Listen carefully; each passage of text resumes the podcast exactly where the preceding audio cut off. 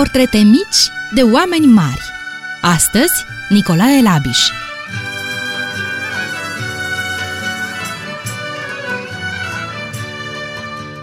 Vi s-a întâmplat și vouă cu siguranță. Citești o carte care îți place și citești, și citești și nu mai auzi nimic din ce se întâmplă în jurul tău. Și brusc nu mai ai răbdare și ești curios să vezi ce se întâmplă mai departe. Ce faci? Pui degetul semn la pagina unde ai rămas și dai iute câteva pagini înainte, așa, la întâmplare, ca să vezi ce urmează. Exact așa vom face și noi acum. Punem degetul semn, dăm iute înainte câteva pagini de timp, lăsăm în urmă anii o mie opt sute și ceva, adică secolul nouăsprezece, și facem un pas curios în secolul douăzeci. Stați, să nu ne grăbim, să ne oprim un pic.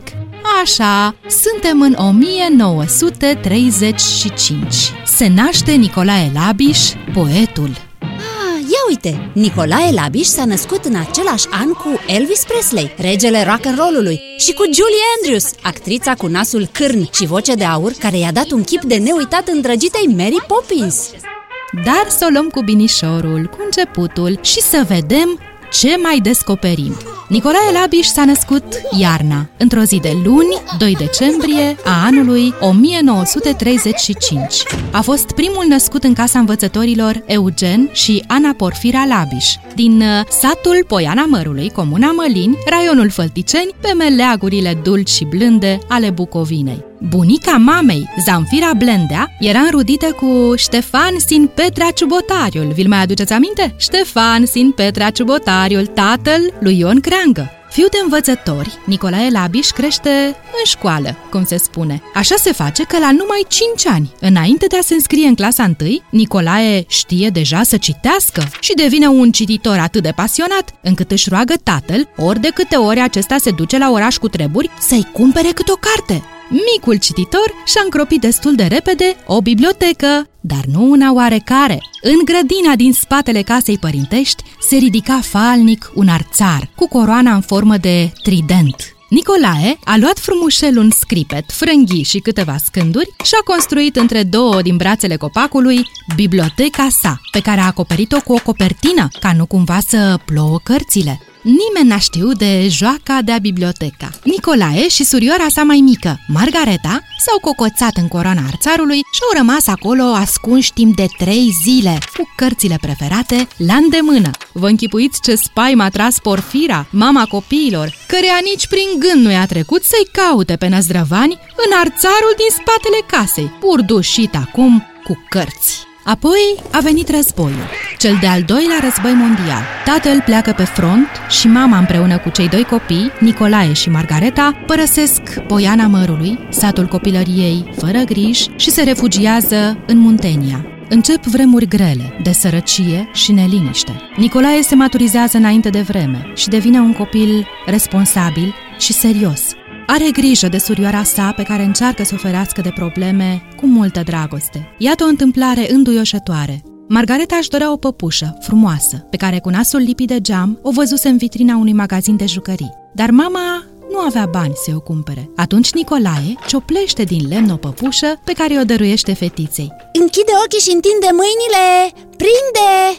Ce e? Ce e? Era de Sfânta Maria și Margareta primea de la fratele său prima păpușă din viața ei. Oh, dar e urâtă, Nicolae, și e bătrână, spune fetița. Nu, Margareta, nu e bătrână, e doar tristă, îi e dor de acasă, i-a răspuns fratele mai mare. După sfârșitul războiului, în o mie nouă sute patruzeci și cinci, familia se întoarce acasă și se stabilește la Mălini. La unsprezece ani, Nicolae Labiș se înscrie la liceul Nicolae Gane, din Fălticeni. Acolo încearcă să reconstituie traseele străbunului său, Ion Creangă, aflat și el pe vremuri la studii în Fălticeni, la școala de catiheți. Ba chiar întâmplarea face ca Nicolae Labiș să locuiască în gazdă pe aceeași stradă pe care stătuse și Creangă cu aproape o sută de ani înainte. La liceu, Nicolae ține jurnal, face însemnări de lectură și scrie poezie. Caietele de teme ale liceanului păstrează pe ultimele file primele poeme. Este strălucitor la orele de limbă română. În o mie nouă sute cincizeci, Nicolae Labiș participă la consfătuirea tinerilor scriitori moldoveni, unde este cel mai tânăr dintre participanți. Are numai cincisprezece ani.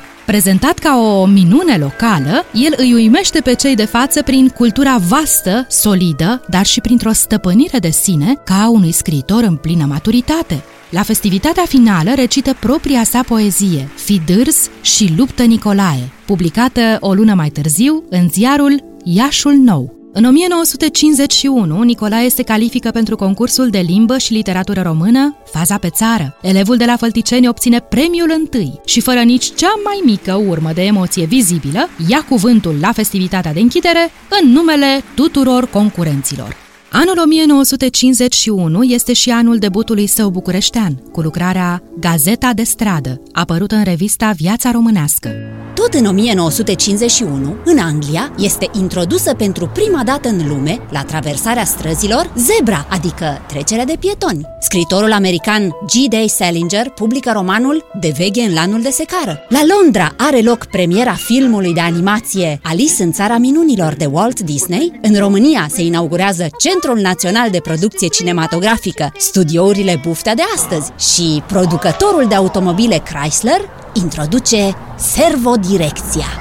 La șaisprezece ani, Nicolae Labiș este admis la Școala de Literatură Mihai Eminescu din București, unde are colegi pe Radu Cosasu, Mihai Negulescu, Ion Gheorghe, Doina Sălăjan, Florin Mugur, Doina Ciura, Lucian Raicu. La deschiderea anului școlar, invitat de onoare este Mihail Sadoveanu, care le spune tinerilor învățăcei: dacă dintre domniile voastre vor ieși doi sau trei scriitori, atunci va fi bine.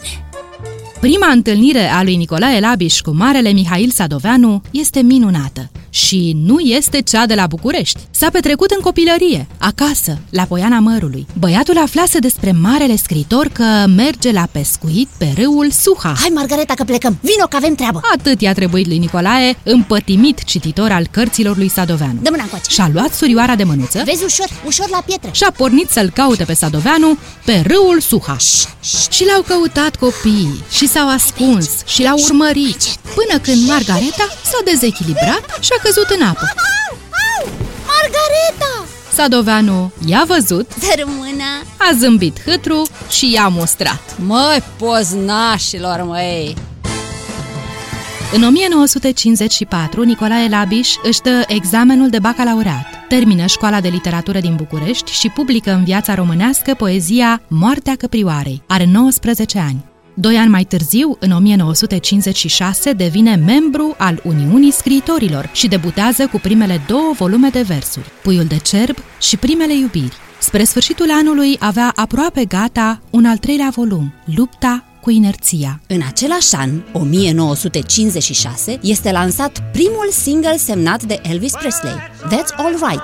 Domnișoara Norma Jean Mortensen își schimbă legal și oficial numele în Marilyn Monroe. Se naște actorul Mel Gibson și la Moscova are loc cel de-al douăzecilea congres al Partidului Comunist al Uniunii Sovietice.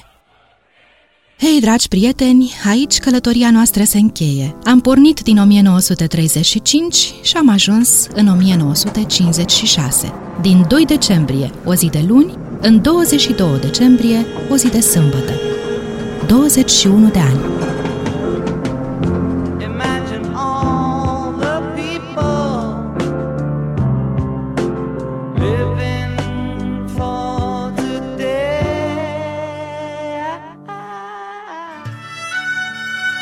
Ați ascultat Portrete mici de oameni mari, Nicolae Labiș.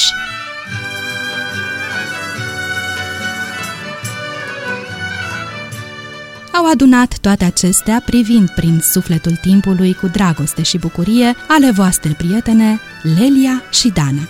Și de v-a plăcut, vă așteptăm din nou cu o altă poveste mică despre un om mare. Să trăiți frumos!